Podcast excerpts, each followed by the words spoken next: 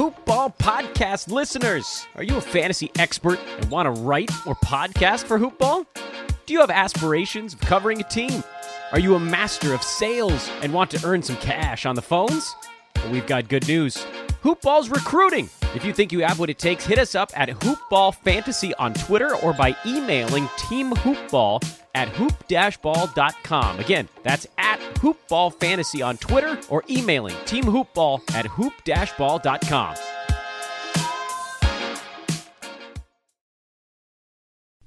The following is a Hoopball presentation.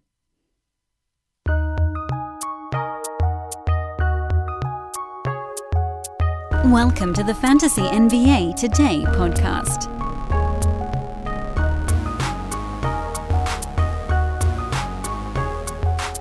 Good Tuesday, everybody. Welcome to Fantasy NBA Today, a hoopball presentation. Just getting rolling here on this June 16th. I think it's at this point sort of uh, relaxing and maybe even a little bit cathartic to do a countdown towards the NBA season. We are at six weeks and two days until the NBA season comes back.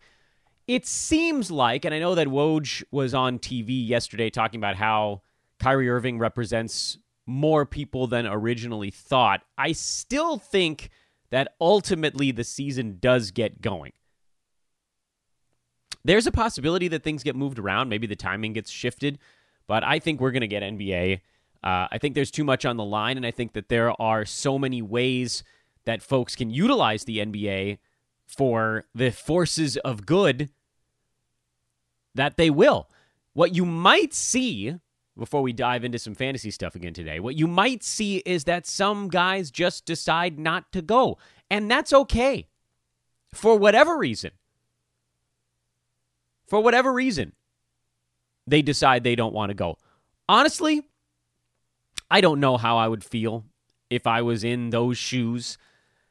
But if I had $100 million in my bank account, I wouldn't go. I wouldn't go. I mean, you don't you can be a complete novice investor with $100 million and you can probably still make $2 million a year just by having $100 million. It's kind of amazing how money begets money. That's if you're doing basically nothing. Putting it into like a mutual fund or a or a certificate of deposit or something like that. You're going to get two to four percent probably from just doing nothing. So if I had a hundred million dollars, I ain't going. I'm not going to risk my life. On top of everything else, if I had a hundred million dollars and there was a massive movement occurring that would change the complexion of the future for my people, I definitely wouldn't go. So I get it. I totally get it.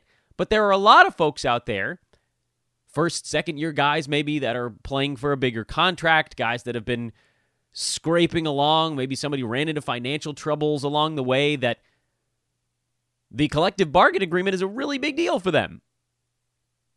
And that's also an art. I mean, the thing is, there's just, there's so many reasonable things on that are coming out, reasons to go, reasons not to go, that I think you probably just see most guys go and some guys don't. And that's fine. If Kyrie Irving doesn't go and he wants to focus on other stuff, that actually doesn't change anything at all. He wasn't playing. If Dwight Howard doesn't go, Lakers probably sign a different backup big man. The NBA will go on. And hopefully, this social movement will go on. But I think there's a way to tie it all together. Like I said yesterday, I think that's probably what happens. But we're not going to get too deep into that today. I already mentioned on yesterday's show what I thought would happen. I will continue to refrain from expressing an opinion on what I think should happen because ultimately, I don't think it matters what I think should happen.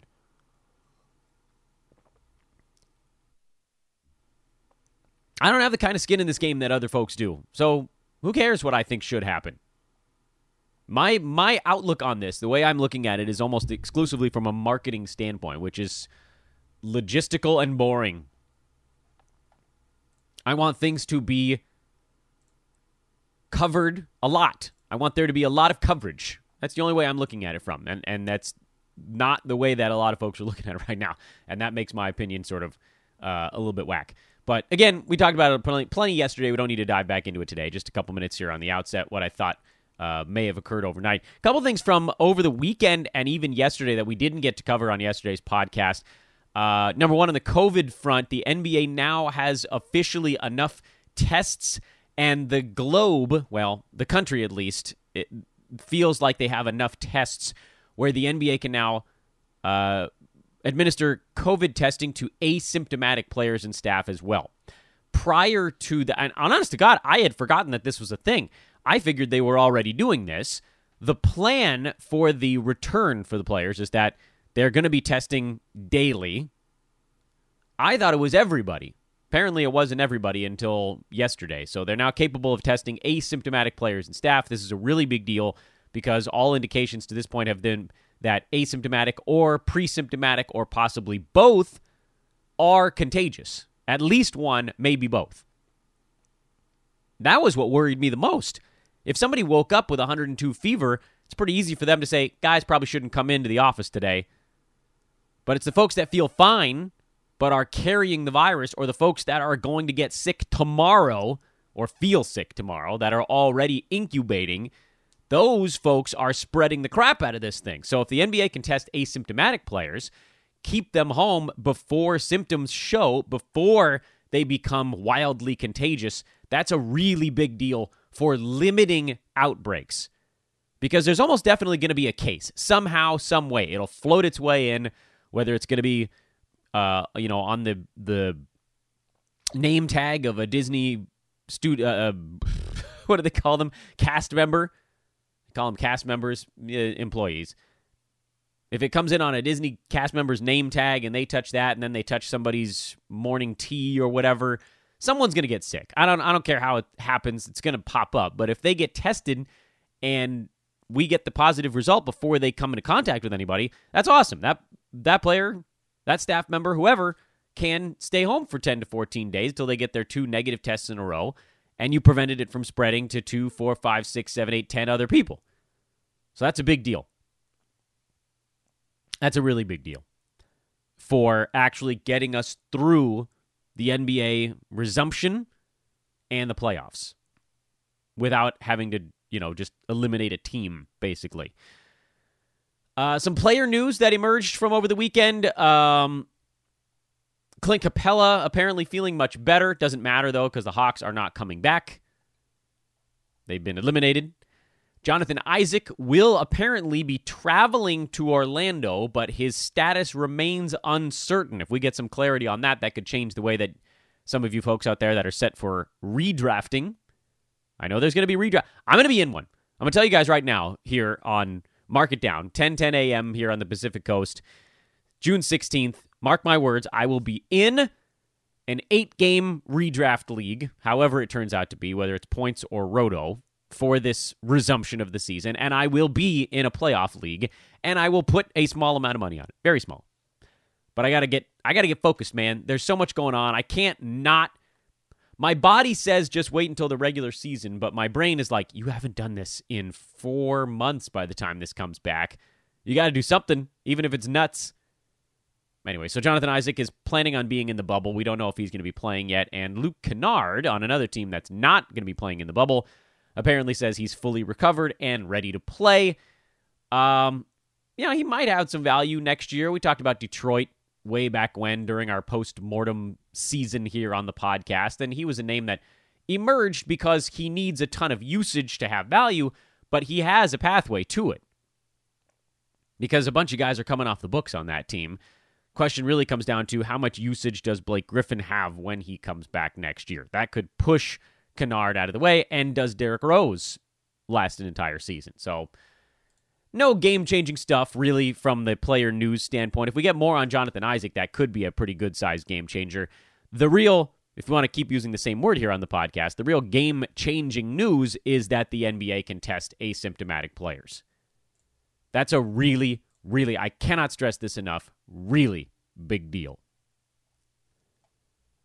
That's that is the thing in my estimation that keeps COVID to one to two people at a time instead of a whole team. It's just so easy, you know, when you think about it from a what are the odds we can make it through this thing? And I hate to take the pessimistic approach here, but I've been in locker rooms before in my existence. I've been a member of the media. I have covered a team. I have followed a team as a media representative, as the play by play voice. And I know minor league baseball locker rooms are small and jammed together more so than a ritzy NBA high level pro locker room. There's more space per person, but those showers are all together, those lockers are right next to each other. It's almost impossible. If one person goes into a locker room with any illness, forget COVID, a freaking common cold, someone else is going to catch it. Unless there was basically a way to figure out that they had it before they became highly contagious. Get them out, spray it down. I think they're going to be sanitizing things pretty regularly anyway. All right, so that's your news from over the weekend that we didn't get to cover on yesterday's show because we did spend, and I, am I'm glad I did. I know it was sort of a weird episode yesterday. We did we did get into the Yahoo rankings towards the end of the podcast, but spent I would say most of the show talking about uh, Kyrie Irving and this kind of struggle for what's going to happen and who's coming back. To me, that's a show that needed to get done, even if it wasn't our our normal way of going about things. It wasn't just hardcore fantasy. It was it was important. But today we dive back into the Yahoo breakdown. How did they do? And I want to get through the rest of the top 100 so we can move on to something else tomorrow because so far I think we've learned some pretty valuable lessons. Number 1, Yahoo's getting better. They're getting better. The trend line is positive at almost every juncture, especially if you pull out the guys that were big misses on all different seasons. The non outliers, the, you know, how much are we missing this sort of average run of the mill pick by? It's getting better.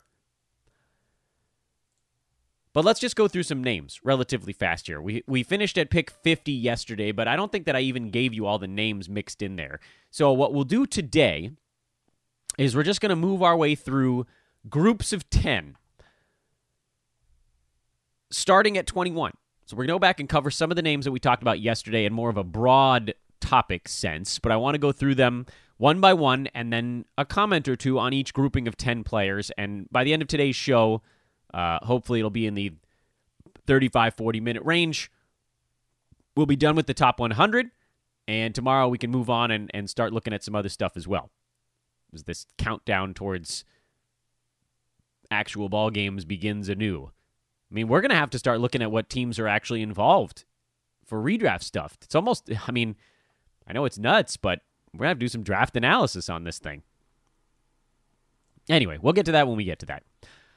So, starting at pick 21, 21 through 30 uh, is Vooch, Miles Turner, Andre Drummond, DeAndre Ayton, Mitchell Robinson, DeAndre, uh, De'Aaron Fox, John Collins, Draymond Green, Pascal Siakam, and Ben Simmons. And the misses this is not ADP, remember, going by Yahoo preseason rank, which does certainly influence the ADP, but it is not the final word on average draft position. This just has a pretty strong pull on it. Miss size on each of those 10 players in order. On Vooch, he beat his mark by four. Miles Turner, 34 slots behind. Drummond, pretty much a hit, we'll call it. If something's close, we're just going to call it a hit. DeAndre Ayton was a hit. Mitchell Robinson, 22 slots behind. De'Aaron Fox, 58 down. John Collins, 20 up. Draymond Green 51 down. Pascal Siakam was a hit, and Ben Simmons was eight down. Pretty close to a hit. Uh, given all of his limitations, the steps he made forward, particularly in steals, covered up for uh, some of the other issues out there. So, as we already talked about yesterday, that 20 through 30 grouping was actually not a particularly good one during this most recent draft. They Yahoo actually did better 21 through 30 last year when they missed by about 18 per pick, and this year it was about 20. But here's the thing that was really more the outlier. There were a few key misses in there. Draymond Green by 50, De'Aaron Fox by almost 60. That though either one of those guys could have very easily been in some other chunk. Last last year, uh, the big misses in that range. Jamal Murray was at was a 38 point miss. Kevin Love was a 36 point miss. Draymond Green was a 33 point miss. But then Aaron Gordon was 53 and he was the very next pick. Or excuse me, that was uh, number 41. We're doing 21 through 30. Uh, last year, the big misses there Khris Middleton by 44, John Wall by 50. And then there were a lot of that were actually really close. So it's, uh, you know, compare year over year, it's, it's not, it's imperfect. So let's keep going. Because uh, it's really more important about looking at all of these different chunks as a as a uh, a graph as a line with slope as opposed to each individual chunk of 10 Donovan Mitchell, Devin Booker, Chris Paul, Jaren Jackson Jr., Kristaps Porzingis, Buddy Hield, Mike Conley, Otto Porter, D'Angelo Russell, and Jayson Tatum. That's 31 through 40 in the Yahoo preseason ranks. And the miss size there was Mitchell down 15, Booker down 7, Chris Paul 20 up, JJJ 32 down, Porzingis 14 up, Hield 23 down, Conley, uh, excuse me, I, I forgot to change that one back to a non miss. Where did I get that? Ah, Conley, negative 144. Otto Porter, negative 88. Uh, D'Angelo Russell, negative 11. And Jayson Tatum, positive 29. So if you thought the 21 through 30 range had some big misses, the 31 through 40 range was the ultimate in kind of soiling themselves. Actually, it runs all the way through Blake Griffin at 42. And here's the thing if you look at slope, it's ramping up pretty hard here, but that's why you have to look at what's going on on the other side of this stuff. What do, what do I mean by that? Well, that 31 through 40 grouping this year had an average miss size of 38. Last year it was 16. If you just looked at those two numbers, you'd say Yahoo's gotten worse. But here's the thing you have to look at the overall picture, which continues further. We will keep going. 41 through 50 this year. Covington, Blake Griffin, Markkanen, CJ McCollum, Khris Middleton, DeRozan, Clint Capela, LaMarcus Aldridge, Eric Bledsoe, Tobias Harris. Covington was a hit. Blake Griffin, negative 263. Markkanen, negative 65. McCollum, uh, down 13. Middleton, up 10. DeRozan, hit. Capela, up 13. Aldridge, up 24. Bledsoe, down 33. Tobias Harris, basically a hit. He was up 5. This is relevant because all of a sudden now they started to get better again. After Blake Griffin and Lauri Markkanen, these are a bunch of hits effectively. I mean, the misses in there were what? 10, 13, 24, 33. That's really that's pretty damn close in that 41 through 50 range. Last year, point of comparison, Aaron Gordon, the 41 through 50 range, had miss sizes of 53, 17, 16, 123, 9. There's one they got mostly right. 39, 21, 13, 162, and 7. Also one they got mostly right. That grouping had a miss size of 46. This year, that grouping had a miss size of 43. But if you take out Blake Griffin, that miss size goes down to 17. I know what you're thinking, Dan. There was a big miss yes in last year's one also. Yeah, there were two, Gary Harris and Will Barton. But guess what? Those are a little bit different because Blake Griffin is Blake Griffin. We told you a thousand times he wasn't worth drafting. But what do we do? Okay, fine. Let's let's do both of them this way. Let's let's cater to what we got to do. If you take out Gary Harris and Will Barton, last year's shrinks down to 18. So they get pretty close again. But here's the thing. Here's the reason I don't want to work like that. I don't work like that because that's two misses. I took out one this year, a 263 slot miss. Blake Griffin was useless from before the season even began. What about the next grouping of 10? Kevin Love, Aaron Gordon, Brook Lopez, Jamal Murray, Shai, Kyle Lowry, Derrick Favors, Adebayo, Zach LaVine, and Zion. Misses there. Negative 13, negative 64, negative 12. Hit on Jamal Murray, hit on Shai. 29 up for Kyle Lowry, Derrick Favors down 33. Adebayo up 17, Zach LaVine up 22. Zion down 73. That grouping at a miss size of 27. And there wasn't any one real, I mean, I know Zion missed most of the season, but there wasn't any one colossal number that you you kind of need to pull out. Compare this by the way to last year where they didn't get anything closer than 11 during that 51 to 60 range. This year, they got one. Jamal Murray was a two slot miss. Shai was a one slot miss. Kevin Love, 13. Adebayo, 17. Four of the 10 names in that thing were missed by less than 20. Last year, one and it was Josh Richardson with an 11 point miss. They are getting better. The average miss size there was 27. Last year, it was 46. Excuse me, 54. It was bigger. Forgot to put a number back in. Let's just keep going so you guys can follow along with this. I know it's getting a little bit thick. I warned you guys that the next few shows were going to be thick with information. Horford, Brogdon, Jonathan Isaac, Gallo, Josh Richardson, JV, Julius Randle, Miles Bridges, Thomas Bryant, and Kelly Oubre Jr.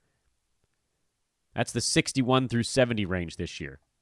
I would call that generally a pretty bad group of picks. There are a lot of misses. Al Horford was generally a hit. Uh, JV was close at 11. Gallo was close at 13. And then everything else was way out. Brogdon down 29. Jonathan Isaac up 48. Richardson down 97. Julius Randle down 79. Miles Bridges down 98. Thomas Bryant down 44. Oubre up 22. Average miss size 44. Last year, average miss size during that grouping 45. I know. Uh, let's keep going because I want to get through all of this and then we can circle back around to what it all means. Um, I'm going to do the last 30 names here rapid fire. So get ready. We're going, you know, Ace Ventura style.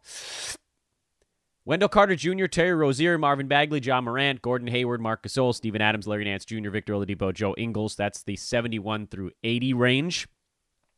81 through 90. Hassan Whiteside, Domantas Sabonis, Jeff Teague, DeJounte Murray, Freddie VanVleet, Caris LeVert, Jarrett Allen, Ricky Rubio, Kyle Kuzma, Jeremy Lamb. Whoops on Kyle Kuzma, huh? Yahoo. Montrezl Harrell at 91. We'll go through 100. Delon Wright, TJ Warren, Lonzo, Marcus Smart, Nic Batum, Mikal Bridges, Dewayne Dedmon, Gary Harris, and Lou Williams. And now we can rattle off some miss size here, just so we can get through this. I, I want to get through this part because I think this is this is the boring part, and maybe I'm wrong. Maybe you guys like hearing the names and the actual analysis is the boring part, but whatever. You're stuck with me now. Uh, going all the way back to number 71, Wendell Carter Jr. down 47. Terry Rozier hit. Bagley down 87. Morant down 47. Hayward up 26.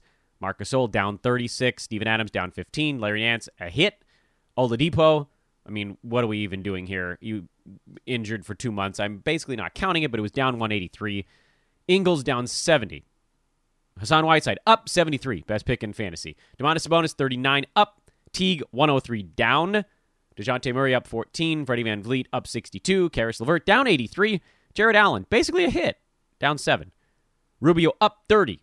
Kyle Kuzma down 185. Jeremy Lamb hit, up 1.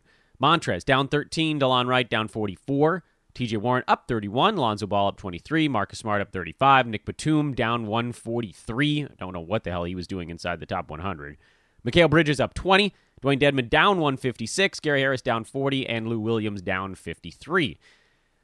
The last 10, the groupings now 71 through 80 was an average miss size of 51, 81 through 90, average miss size of 60, and 91 through 100, average miss size of 56. Last year, in those same groups, the average miss size 71 through 80 was 30, 81 through 90 was 44, and 91 through 100 was 74. What this all tells us is that last year, again, you can start to look back at where things sort of diverged more consistently as opposed to just a few key misses right around 50. Even if you pull Gary Harris and Will Barton out once you got past 50 last year, everything went off the rails. So we can actually do this math for you. It was a miss size of 18 at number 50, and by the end, and uh, uh, excuse me, I should say the last 10 miss size was 18. By the 51 through 60 range, the last 10 was 54. And then, as we told you already, it never got below 30 at any point the rest of the way. But let's put all the numbers back into our sheet because, you know, we want to make sure we're actually getting the right numbers. This year, at the end of the top 50, it was 43, but that was all Blake Griffin. We told you if you take that out, it goes down to 16. At the end of the top 60, it was still only 27. But by the end of the top 70, and in fact, it really took in when Miles Bridges' numbers and Josh Richardson got into the mix, it started ramping up hard. Josh Richardson at 65 you could argue, is when things took a pretty significant and notable turn for the worse. It went up to 36 when Josh Richardson, this is again running tally of the last 10 miss size. And from that point on, the only time it got below 36 was briefly when they nailed Larry Nance because both he and Terry Rozier were in that same 10 pick chunk and two hits sort of it was kind of the outlier in the other direction now. You know how we got rid of Blake Griffin for being an outlier down? Well, we should almost get rid of Rozier and Nance for being an outlier on a hit. So last year, again, just to reiterate, after the top 50, they fell apart. This year, after the top 65, Yahoo's ranks fell apart, which all goes into the same. You guys see what I did here? The same theme, the same topic sentence we're writing our essay from yesterday's show. Yahoo is getting better. Well, we mentioned briefly at the end of yesterday's show, and what I want to be the main focus the rest of today's show is well, if Yahoo's getting better, what does that mean for us? Well, a couple of things. First, and this is a point I made on yesterday's show, but I feel it actually bears repeating. First, if Yahoo is getting better, that means everyone playing on Yahoo is getting better. There are those of us who can make our own list and never look at the Yahoo window. You're drafting blind. I know Brew does it that way. I don't. I don't draft blind because I like to see what other people are looking at. I think it's important to know what your competition is picking from because almost undoubtedly, unless you're in this, you know, the $10,000 leagues, you're going to have at least a handful of people. And I would say generally, the majority of people in your leagues are going to be using some sort of rankings that they have themselves, but also the window, the draft window because the rankings that we all make are going to parallel the draft window in, in some way. And as names come off the board, you have to look to see who's left.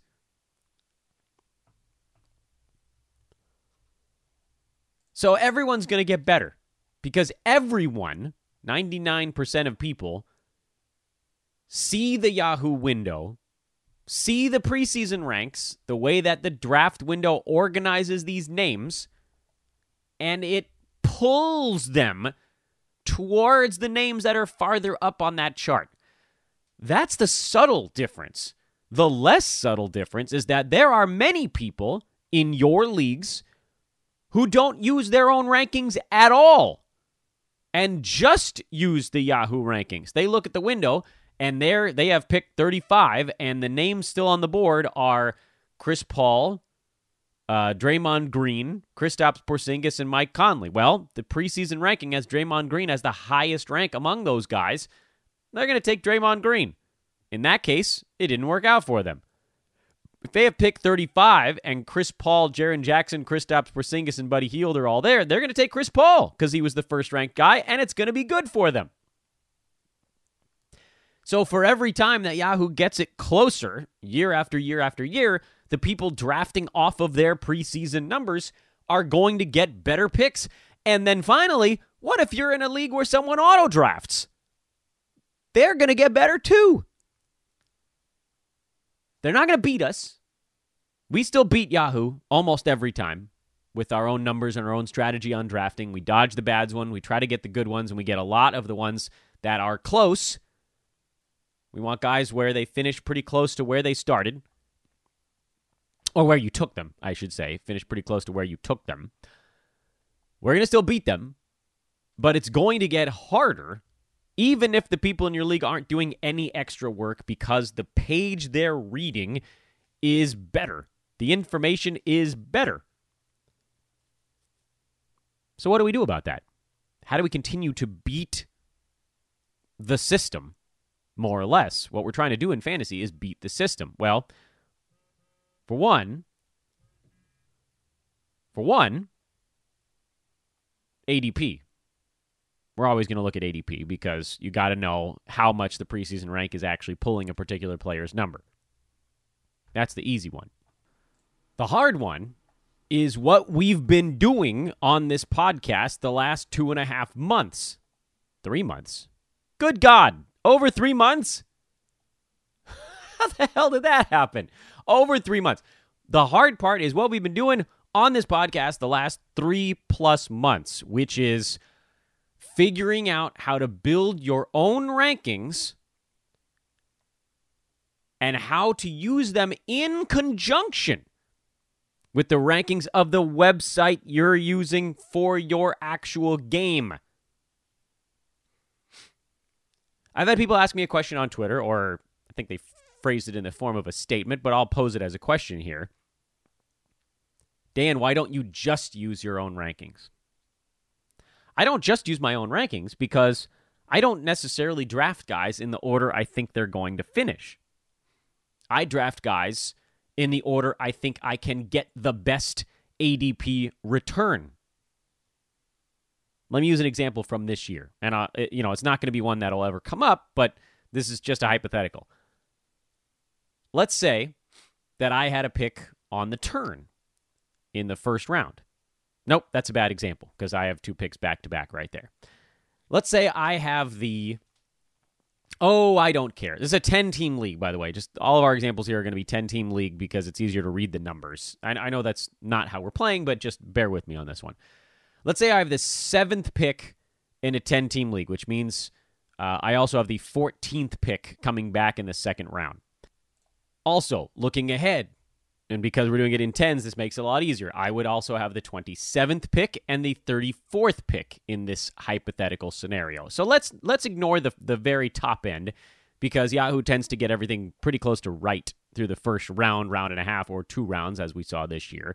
And let's move towards my third and fourth round picks in this hypothetical scenario.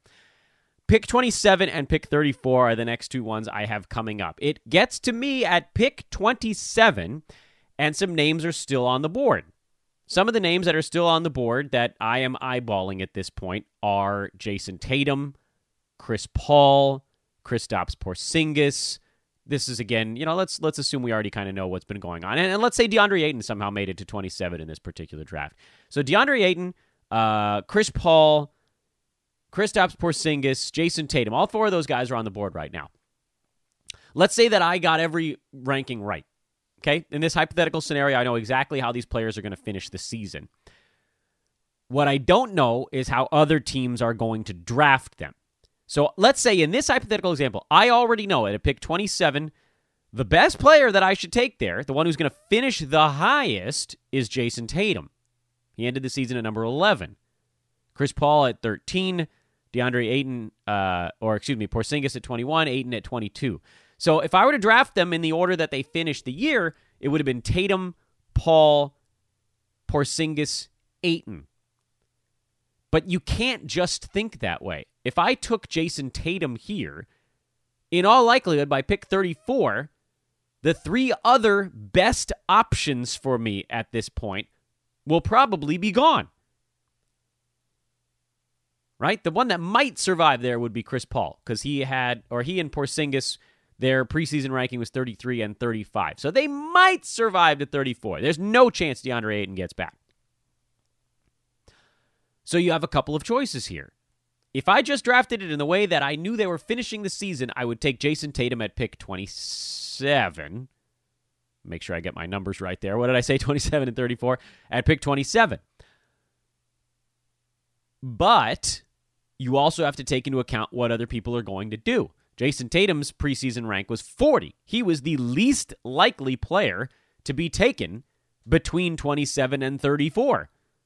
So even though I know already, I know he's going to finish as the best ranked player of those four guys I just listed off, he's also the least likely to be taken before my next pick. He's the most likely to still be there at 34. So what I'm probably doing here is I'm actually debating whether I should just take DeAndre Ayton because in all likelihood he's going to have a strong showing. And i already know in this hypothetical sample he finishes at 22 and if i take ayton then i'm assuming in my mind there's a pretty reasonable chance that either paul porzingis or tatum will still be on the board at 34 because now instead of taking jayson tatum at 27 when guaranteeing that Ayton will be gone by 34 in this hypothetical and hoping that Paul or Porzingis is still there, I've taken now DeAndre Ayton and I've added back into the possibilities pool Tatum, who wasn't going generally until 40. So if I take Ayton at 27, I might still get Tatum at 34.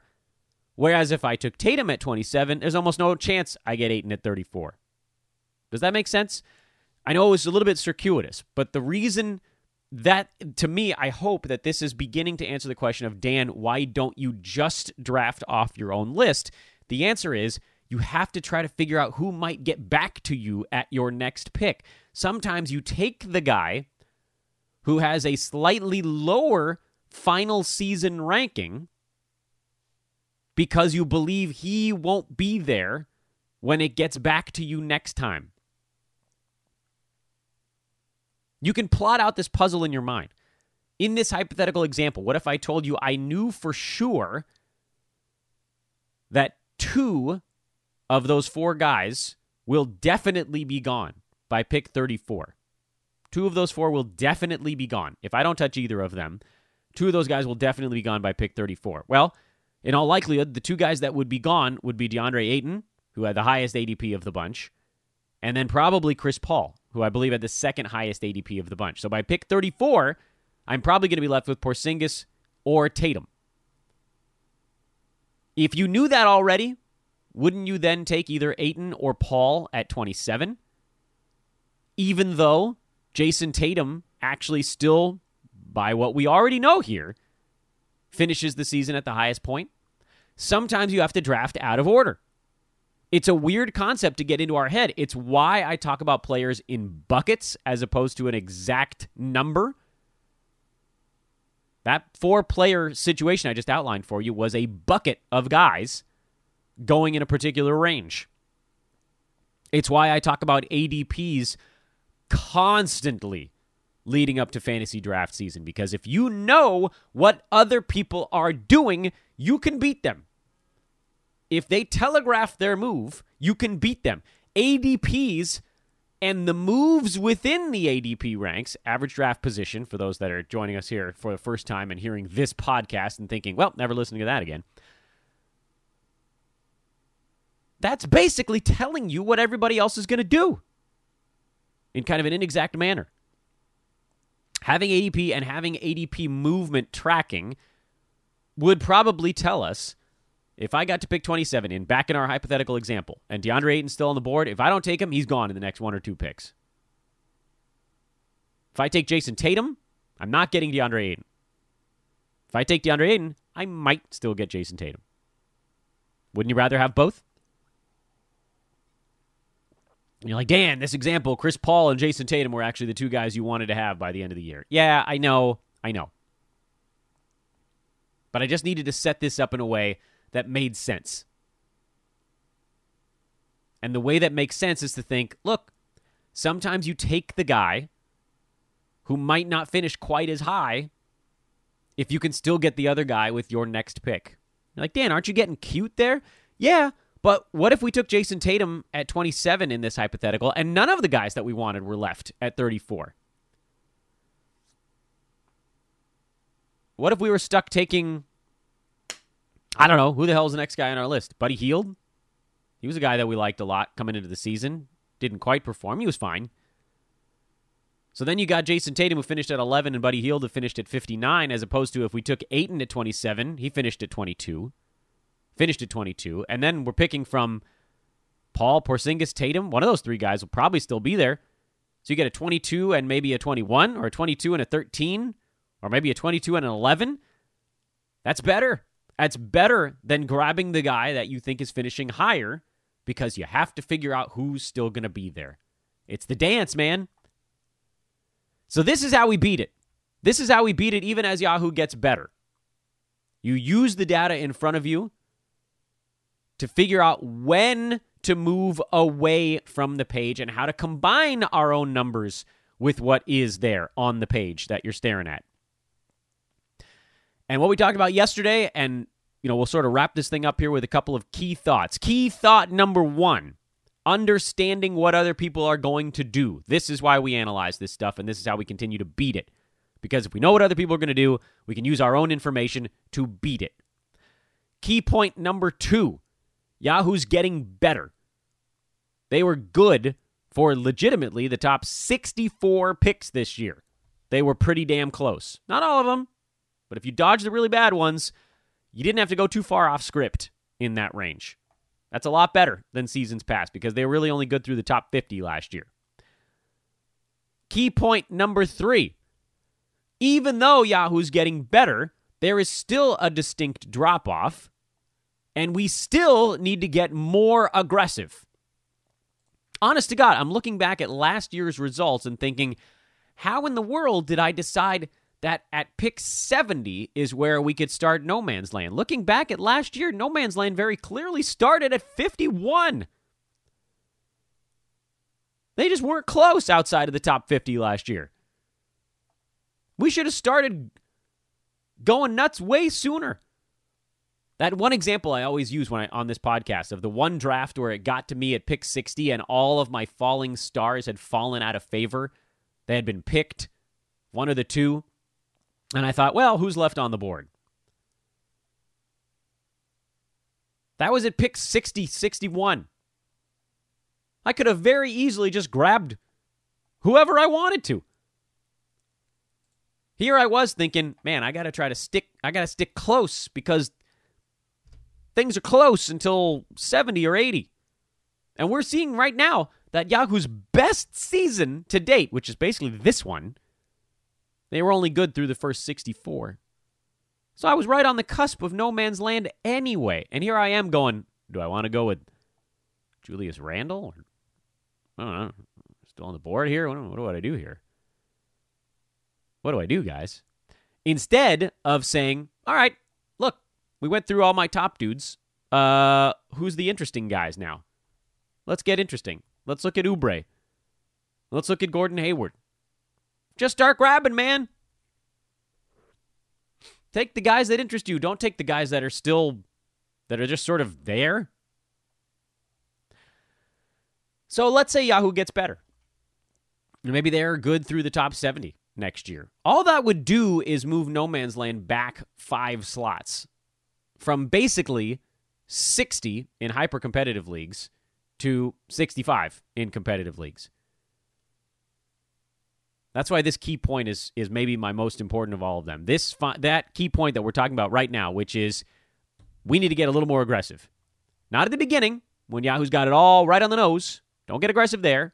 And then take your falling stars your Chris Pauls, your post type guys like a Jayson Tatum, those guys are always floating around. Your Rob Covingtons, your Jonas Valanciunas, your Tobias Harrises, your LaMarcus Aldridges, buzzes. Let all those guys get exhausted through pick 50 or 55 or 60. But at that point, don't feel like you need to go grabbing somebody who was ranked 55 just because they were ranked 55. You can look at pretty much whatever you want at that point. All right. That's the breakdown. That's how Yahoo did this year. They did better. I'd like to clown on them, but they did better. By all accounts, they did pretty well for a site that has to plant its flag in every single pick. Yeah, there were some misses. And yeah, we do better, but that's pretty good for a big box site. It's pretty good. So we'll keep an eye on that going into next year as well. Uh, starting up tomorrow, new stuff to cover. How about that? It's time to start looking towards the future. That's your Tuesday edition of Fantasy NBA Today. I am Dan Besbris at Dan Besbris on Twitter. Whatever the hell day it is and whatever the hell month, I know we got 44 days until the NBA is coming back. So, until 43, so long.